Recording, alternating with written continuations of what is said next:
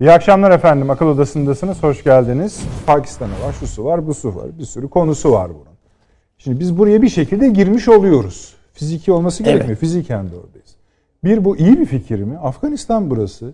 İki, işte çok ciddi önem veriyoruz. Yani Afgan savaşına girmiyoruz. Afgan tamam. barışına giriyoruz. Giriyor. Güzel. Şimdi o sizin bulduğunuz bu parlak cümle durumu kurtaracak mı? Anlatın bize. Ha, şu. Hı. O barış sağlanabilir mi? Tamam. Ee, Afganistan Sovyetler Birliği'ni yıkmış bir ülke. Yani elinde hiçbir şey yok iken hem de üstelik. Öyle değil mi yani? Evet. Sovyet Sosyalist Cumhuriyetleri Birliği efendim girdikleri o maceranın sonunda e, Afganistan'da çöktü. Sovyet ekonomisi dayanamadı. Benzer şeyler geçmişte Sovyetler Birliği'nin başına bu Vietnam'da da benzer şeyler geliyordu. Ee, başka ülkelerde de var yani. Sovyetler Birliği niye böyle oluyor? İşte Küba'da filan da yani. Mesela silah gönderiyor Sovyetler Birliği veya makine gönderiyor, alet edevat gönderiyor. Karşılığını nasıl ödeyeceksiniz diyor. İster istemez yani. Kiraz sepeti yapıyoruz biz diyorlar. Çok güzel sepetlerimiz var.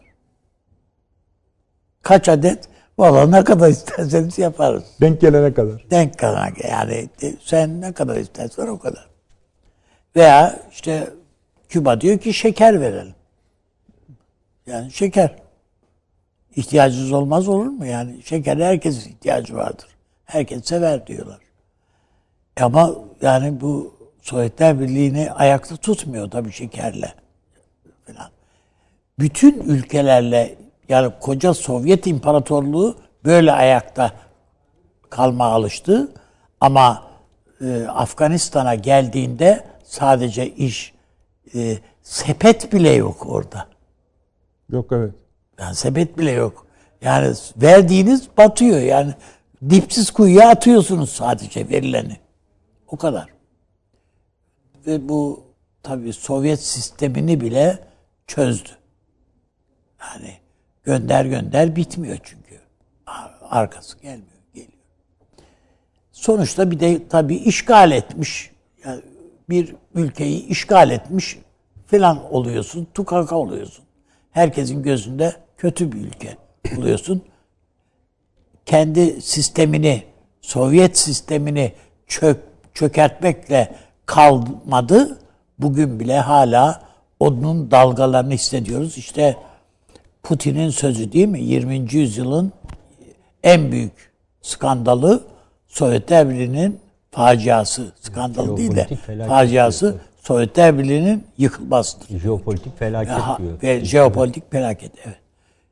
Ve adam hala o yıkımın e, artçı sarsıntılarını veya sarsıntılarını hem yaşıyor, psikolojik olarak da yaşıyorlar ve bugün işte eğer Ukrayna diye başımız başında bir problem varsa filan bu bunun etkisi ve toparlamaya çalışıyor o imparatorluğu yeniden. Bunun uzantılarından bir tanesi de Afga bu sürecin dönemin uzantılarından bir tanesi de Afganistan. Amerika Birleşik Devletleri yani düşman yaratmakta müthiş bir kabiliyetli bir ülke. Ee, bu Taliban hareketini yani talebe demek bu esasında. Efendim hareketini e, nasıl efendim e, şey yaptıklarını Sovyetlere karşı filan nasıl yüreklendirdiklerini filan şöyle bu işin biraz tarihine bakmak da mümkün. Yani e, bakıldığında işte bu e, Molla Ömer değil mi? Bu esas Taliban'ın ilk lideri. Yani Usame'yi ortaya çıkaran, El-Kaide'yi yüreklendiren, kuran, saklayan, efendim e, Afgan dağlarını mekan olarak işaretleyen filan Molla Ömer onu Usame'yi Amerika'ya yani Amerika'nın kalbini vurmaya vurmaya yönlendiren de o. Amerika evet yani böylece hakikaten düşman üretmekte, beslemekte ve üretmekte çok mahir bir ülke. Ee, en son biliyorsunuz Ebu Bekir Bağdadi'yi de ürettiler. Yani e, işte El-Kaide'nin yerine onu koyacaklar. İşte e, İslam devleti, halife, hilafet devletinin son en son halife e, not etmiştim. E, efendim Seyyid Abdurrahman e,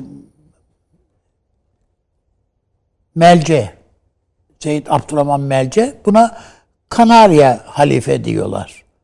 Bu yakalandı. Hı. Hapishanede ötüyor. Herkesin ismini verdi. Bütün adresleri verdi.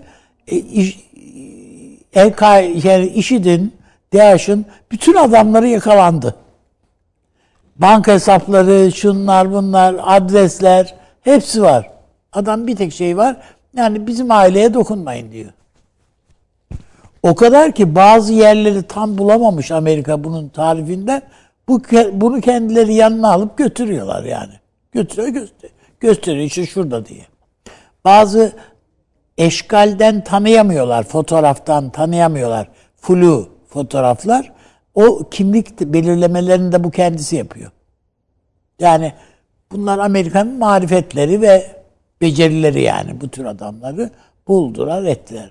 Şimdi Türkiye arabuluculuk yapabilecek mi? Çünkü bu Afganistan'la, bu Taliban'la savaşmadı mı bu Amerika? Evet. Yani bu, sonradan yani önceden tabii Rambo durumuydu vardı. Şimdi Taliban'ın konuşmasına bitti. bakarsan abi şimdi o Rambo'ları gördük biz Afganistan'da. Evet. Yani şu anda Taliban ama burnundan kıl aldırmıyor. Hiç tabii kıl aldırmıyor. Aldırmayacak da zaten. bizimle konuşması tabii farklı da. Tabii. Hani, ama aldırmıyor. Şimdi burada bir tek şey şu. Amerika ile de konuşabilen bir ülke ama Amerika ile mesafeli.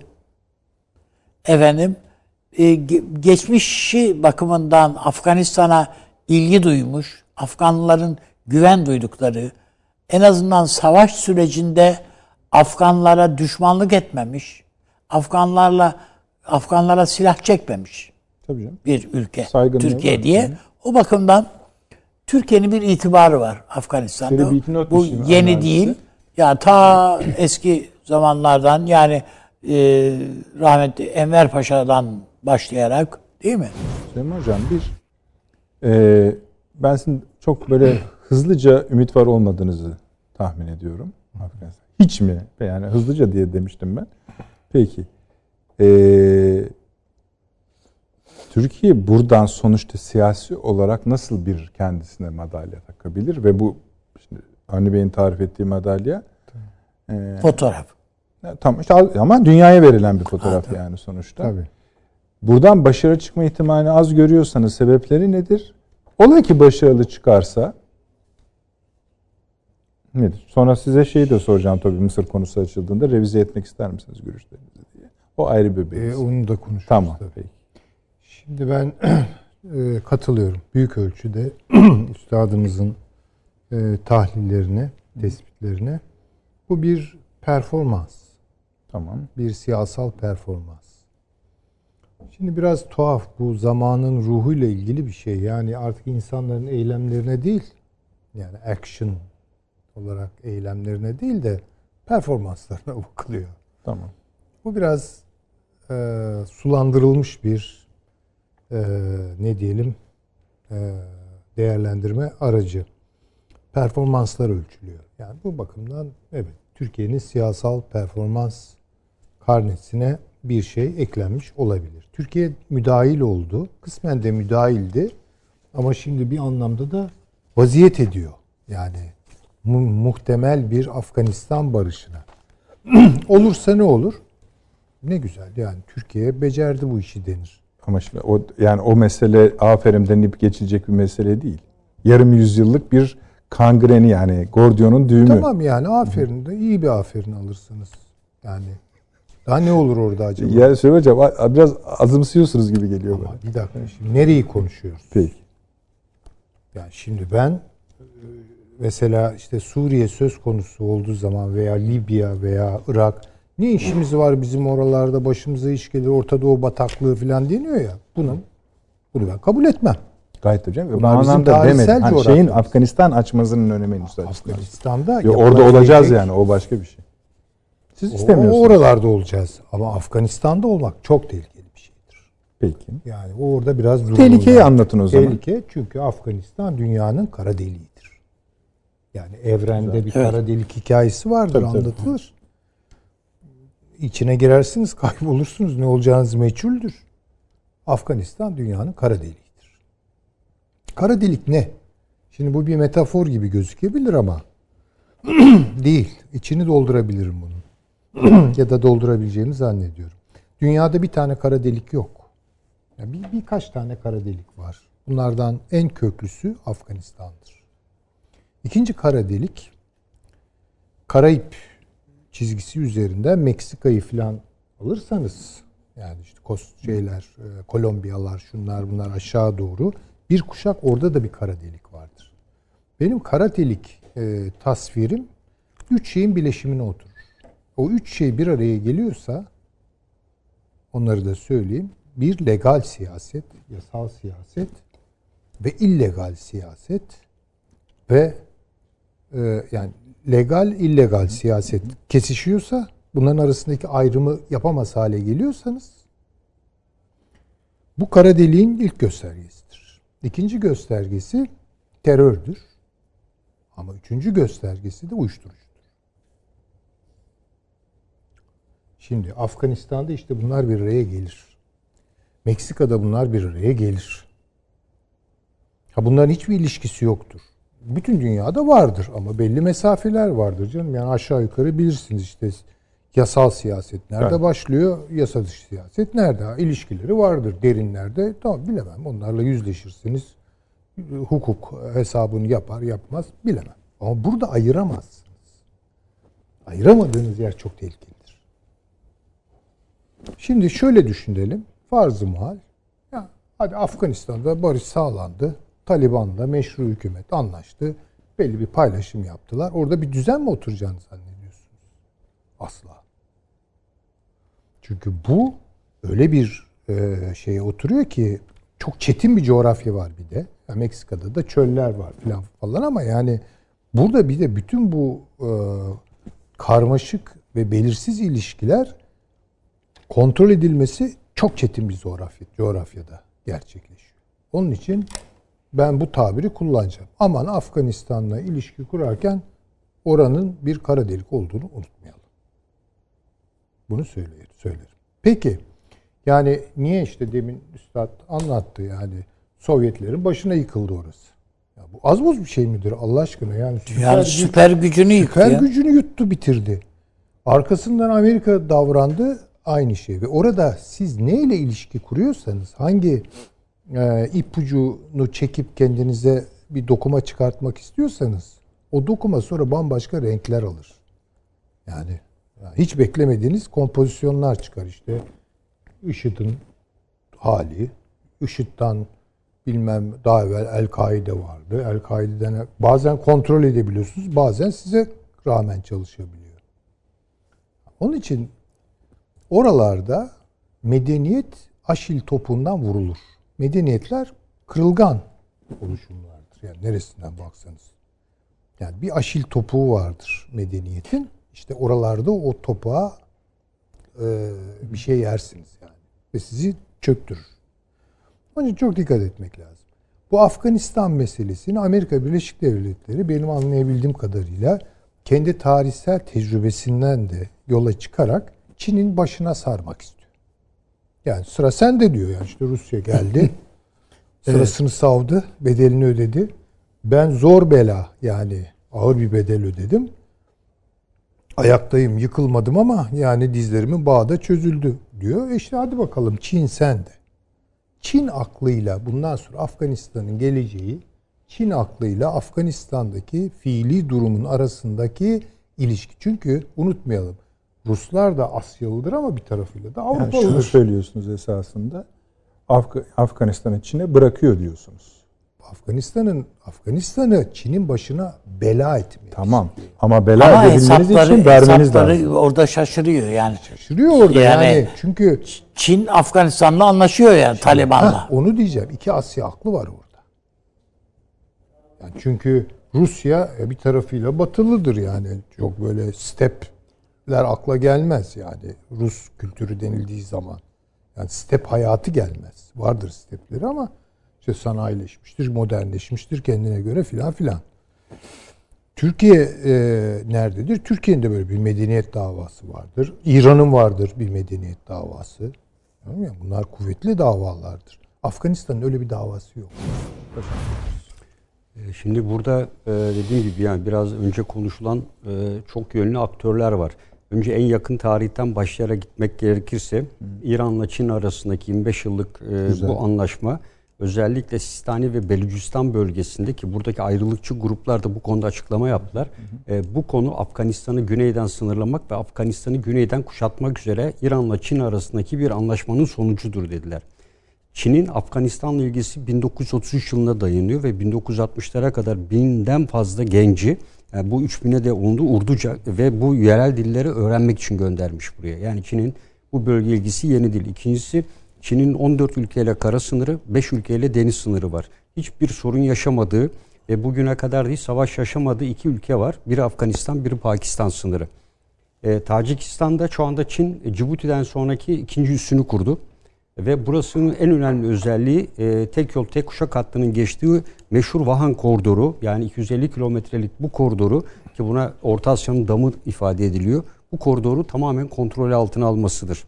E, diğer bir konu Taliban'la 2000 yılında e, Pakistan'da e, Molla Ömer'le birlikte e, Çin Büyükelçisi arasında bir anlaşma imzalandı ve bu anlaşmayla Taliban'la Çin arasında ticari ilişkiler kuruldu ve bugüne kadar da bu ilişkiler devam ediyor. Çin'de bulunan, e, Afganistan'da bulunan 150'den fazla şirketin koruma görevini Taliban üstlenmiş durumda. Taliban da buna karşılık e, Çin e, Afgan dağ savaşçıları yetiştiriliyor.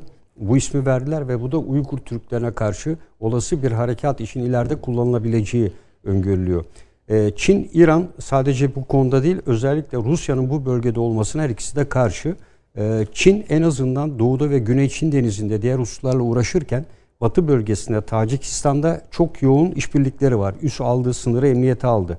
Ee, Pakistan'la işbirliği Gwadar Limanı vesaireyle e, birçok destek sağlıyor ve Afganistan'ı da Taliban marifetiyle kontrol altına almış durumda. Dolayısıyla Çin e, şu anda e, bütün bu sürece baktığımızda İran'ın da Taliban'la olan ilişkilerine baktığımızda Taliban'ın e, bir iktidara gelmesini her ikisi de menfaati olarak görüyor. E, esasında Rusya da görüyor biliyorsunuz. Rusya'nın da e, burada e, Tal- e, Taliban'a Amerikan askerlerini veya koalisyon askerlerini öldürmesi için para teklif etti. Hatta bu paranın e, koalisyon güçlerinin operasyonu sırasında ele geçtiği belirtildi. Ama buna karşılık Çin'in de çok sayıda Taliban'a silah e, ve malzeme verdiği de e, belgelerde yer alıyor. E, bu açıdan baktığımızda e, burada Çin, Rusya ve e, Çin, Rusya ve İran arasındaki ilişkilerin boyutu esasında Amerikan sonrası bir yapılanmaya e, doğru devam eden bir güç savaşının mücadelesi var şurada. Burada Çin ile Rusya e, şu anda ayrı istikametteler. E, İran'la Çin bu anlaşmayla birlikte Rusya'ya karşı bir cephe aldılar. Bu cephe Amerika'ya karşı değil. Oluşacak güç boşluğunu doldurmak için ama Amerika Birleşik Devletleri yani Spikeman'ın kenar kuşak teorisinde belirttiği gibi e, bu bölgeyi asla terk etmez. Dünyanın en zengin lityum yataklarının olduğu bir bölge ve şu anda Çin burada 3,5 milyar dolar yaptığı yatırımla bakır madenlerini işletiyor. Demir cevherine ve petrol çıkartma için birçok işbirliği yaptı Taliban'la. Aynı zamanda Afgan merkezi hükümetle de uğraşıyor. Ve aynı zamanda Gwadar'dan gelen e, bu demiryolu ve petrol hattının İran'dan gelecek enerjinin geçmesi için Afganistan'ın mutlaka kontrol altında tutulması gerekiyor. E, ve e, Belucistan'ın da kontrol altında tutulması gerekiyor. Yani e, Çin'le e, İran arasında yapılan anlaşma buna hizmet ediyor. Pakistan'da İran'la yapılan işbirliği anlaşması da buna hizmet ediyor. Şu Şimdi anda burada bir te- o zaman bir, bir senaryo daha ortaya Evet. çıkmış oluyor sizin söylediklerinizden. Afganistan'ın Çin ve Rusya'yı birbirine düşüreceği Yani e, şöyle ben e, Rusya'nın e, bu konuda çok e, Batı ile çok ciddi uğraştığı için Batı bölgesiyle e, bu bölge için çok ısrarcı olacağını düşünmüyorum. Çünkü e, 79-89 e, yılları arasındaki bunun e, acısını gördü. Bir de eğer Rusya'nın müdahalesinde yine kuzey bölgede işte e, buradaki liderlerden Nur soyadı olan 5000 kişilik bir ordu kurduğunu açıkladı. E, Özbek lider aynı şekilde ve Rusya'nın önünde Taliban'dan ziyade bu e, güçlerin oluşturduğu bir yapı var. Bu da e, Rusya'nın karşısında daha evvel geçmişte dindiği tecrübeyle geliyor. Ve e, Rusya'nın ben burada aktif bir girişimde bulunacağını düşünmüyorum. Çünkü e, hiçbir Rus şirketi yok. E, burada Rusya'nın Taliban'la ilişkileri gayri resmi düzeyde gidiyor ama Çin resmen anlaşma imzaladı.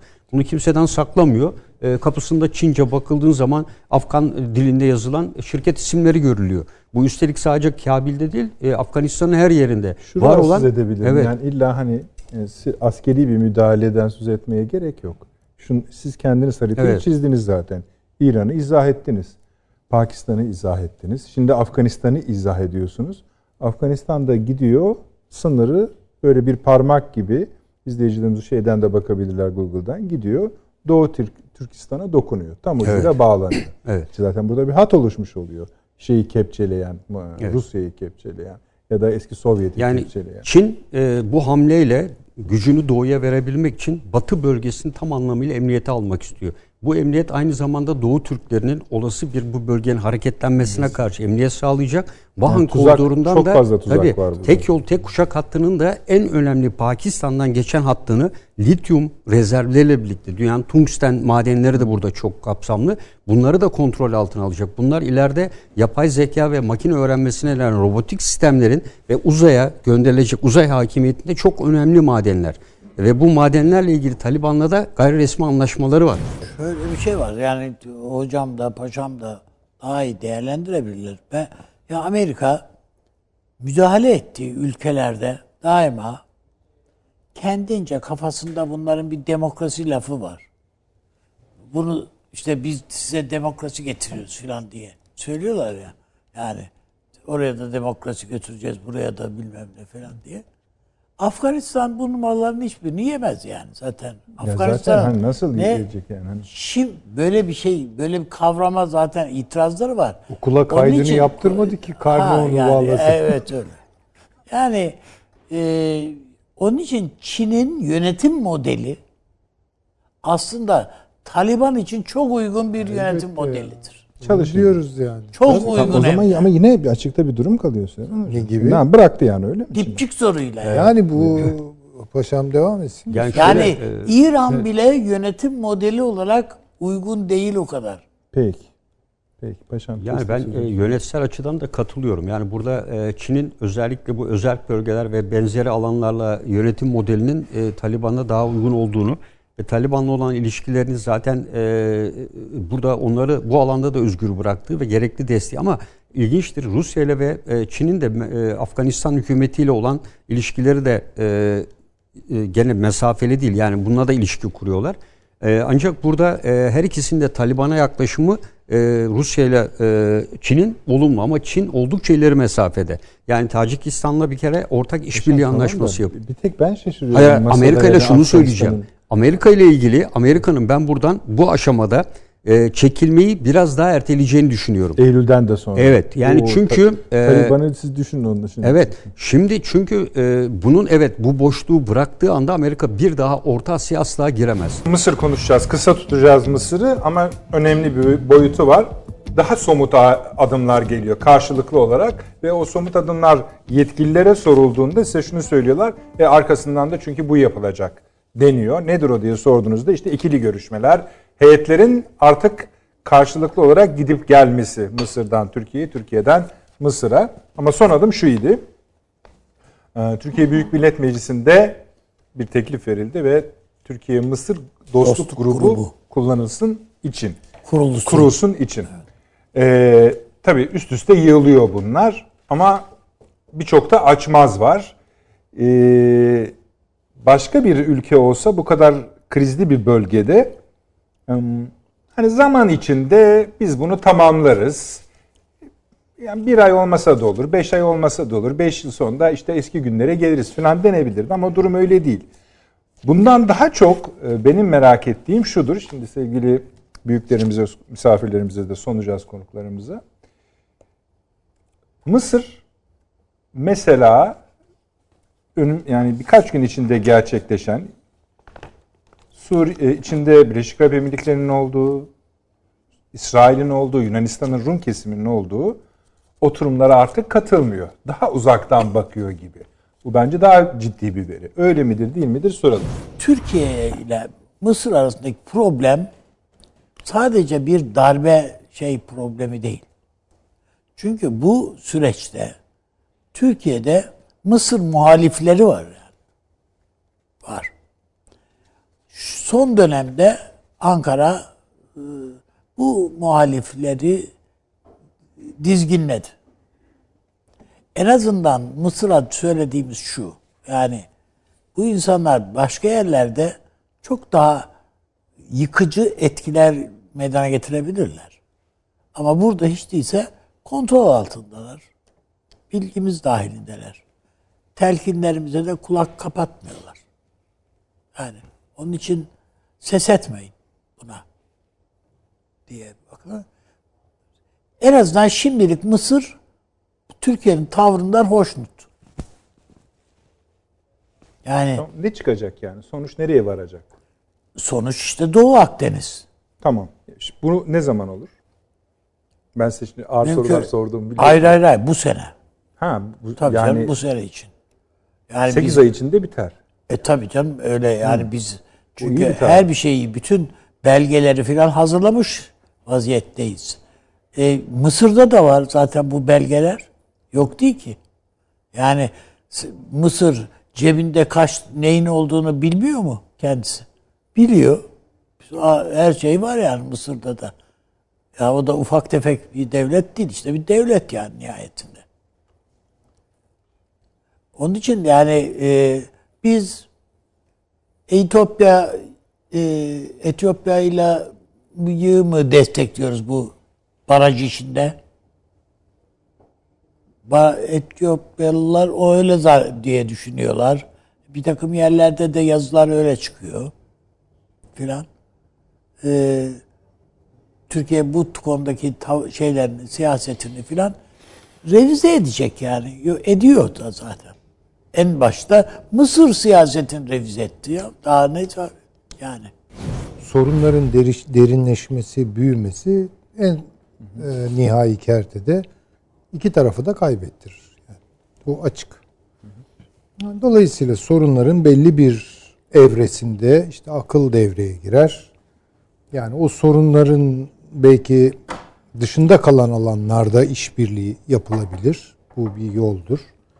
Veya o sorunları çözmek için bir ortak akıl geliştirebilir miyiz diye sorunların üzerine gidilebilir. Bu açılardan baktığım zaman tablo benim gözümde nafiledir. Yani. Bunu şimdi söylemek zorundayım ben. İşte niye nafiledir? Bir kere süreci başından koyarsak bunun böyle oldu. E, hemen koymayın, yeni bir süreç var. Hayır hayır çok da geriye gitmeyeceğim. Ha, buyurun. Estağfurullah. Yani şöyle düşünelim. İhvan hareketi Mursi işte seçimi kazandı, iktidara geldi. Devam etseydi. Ben böyle düşünüyorum. Devam etseydi. Ne olacaktı? Deniz kullanım alanları ile ilgili anlaşmalar zaten çerez kabilinden işlerdi herhalde iki taraf için. Tabii. Ve bunun hazırlıkları da yapılıyordu. Gayet tabii canım. Vardı. Ya Ben ke- kendi Tabii. e, konuşmalarımızı hatırlıyorum o dönemde yani. Tabii. Müthiş şeyler Başka olurdu. haritalar vardı ortada. Müthiş şeyler olurdu. Yani bugün belki çatta olan başka türlü olacaktı yani. Şimdi o zaman ben bir şeyden şüphelenmek zorundayım. Eğer bir Mursi'ye karşı ihtila, e, darbe yapıldıysa acaba çok çeşitli sahipleri olabilir. Sahiplerden bir tanesi karşı hocam. Ha, Yani yani, o darbe yani. Mısır'la Türkiye arasında bu tarz bir ilişkinin Tabii. yapılmasını engellemek içindi, içindiyse o zaman duralım. Bizim, Ben öyle görüyorum. hocam Ama ben bir benim parantez burada açmak durumundayım. Yani netleştirmek adına bunu. Şu. Biz çok göstere göstere bu Mursi işinde çok Tamam. gösterdik. Ona ona bu- Kart çok açıktı. Yani Mursi daha seçilmeden Türkiye'ye AK Parti kongresine geldi, konuşma yaptı filan. O konuşma çok güzel bir konuşmadır. Yani açıkça. Ee, Bunları biz bir tek biz biliyoruz, dinledik diye düşünüyoruz. Değil kardeşim bunu Amerika'da dinledi. Tabii elbette. Fransa'da dinledi, Dedi, İsrail'de dinledi, de- İtalya'da dinledi. Aman ha bu Türkiye ve Mısır böyle bir işbirliğine zihin olarak da yani bu e, Müslüman kardeşler e, ihvan temelli bir işbirliğine giderlerse biz burayı zor biz burayı toparlayamayız. Biz burada yanmışız dediler. Şimdi aynı Dolayısıyla- Onun için yani bu darbe Mursi'ye karşı o Sisi darbesi yani sadece Mısır'ın darbe iç meselesi olarak görülüp Şimdi de aynı şeylerden mi çekinirsiniz? Hayır şimdi Yani çünkü tekrar sonuçta- yakınlaşıyorlarsa demek istedim. Hayır hayır öyle bir şey. Ha. Ben öyle bir şey olduğunu zannetmiyorum açık söyleyeyim yani. Yakınlaşmanın olduğunu Kişisel- zannediyorum. Var bir takım adımlar atılıyor da bundan bu ne kadar meyveye durur?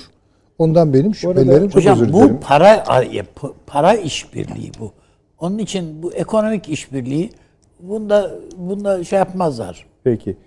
Şimdi bu, bu herhalde önemseyeceksinizdir. Zelenski Putin'e Donbas'ta buluşmayı davet etmiş ama hani karşılığı nedir onu bilmiyoruz. Yani Donbas'a şey gelmez herhalde. Putin gelmez.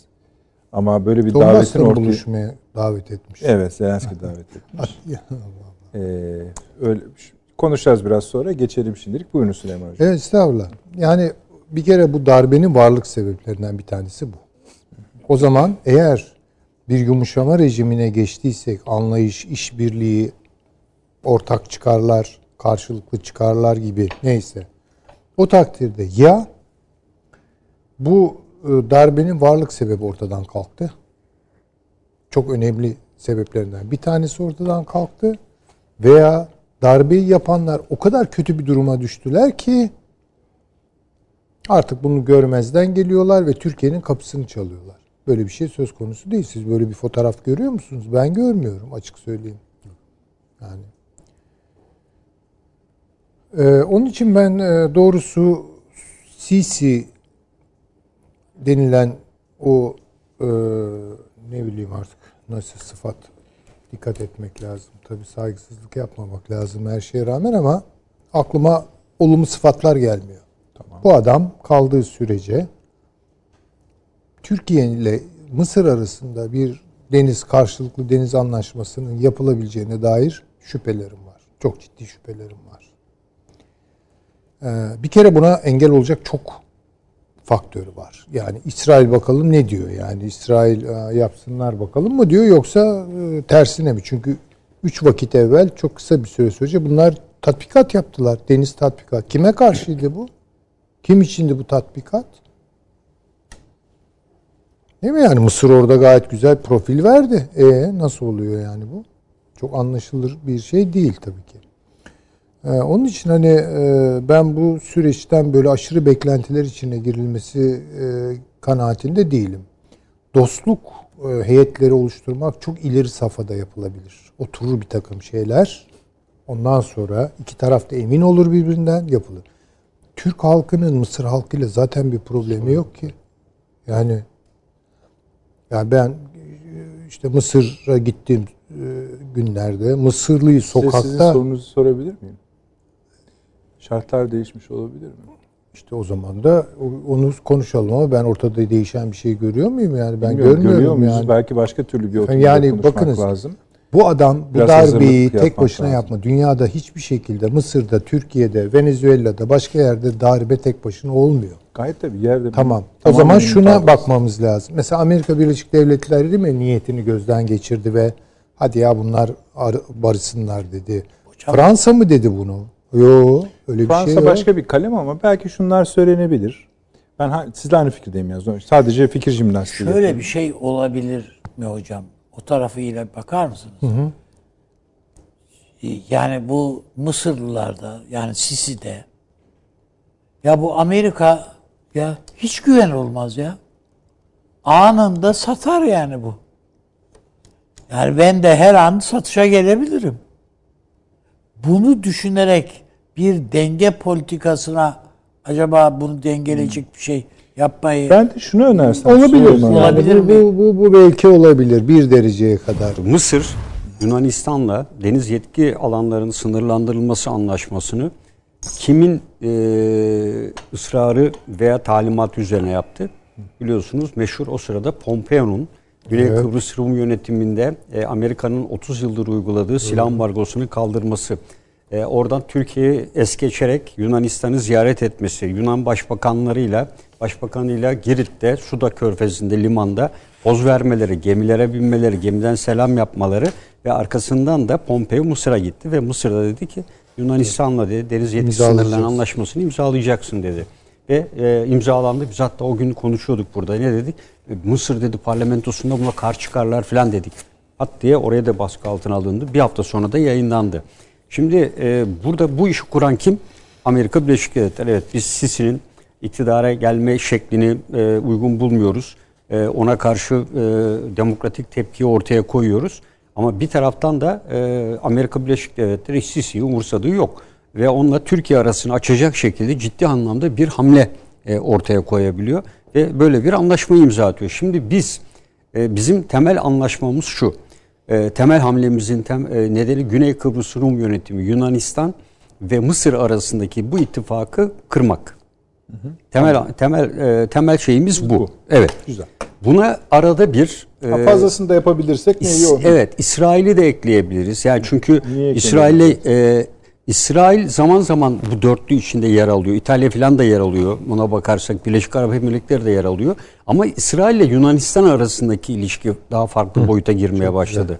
Şimdi e, Özür dilerim kim dediniz? İsrail. Yunanistan'la İsrail e, önemli. biliyorsun savunma işbirliği anlaşması imzaladılar. Yani orada bir havalimanı e, adalardan birini tahsis ediyor ve Türkiye batı taraftan İsrail Yunanistan'la birlikte kuşatıyor.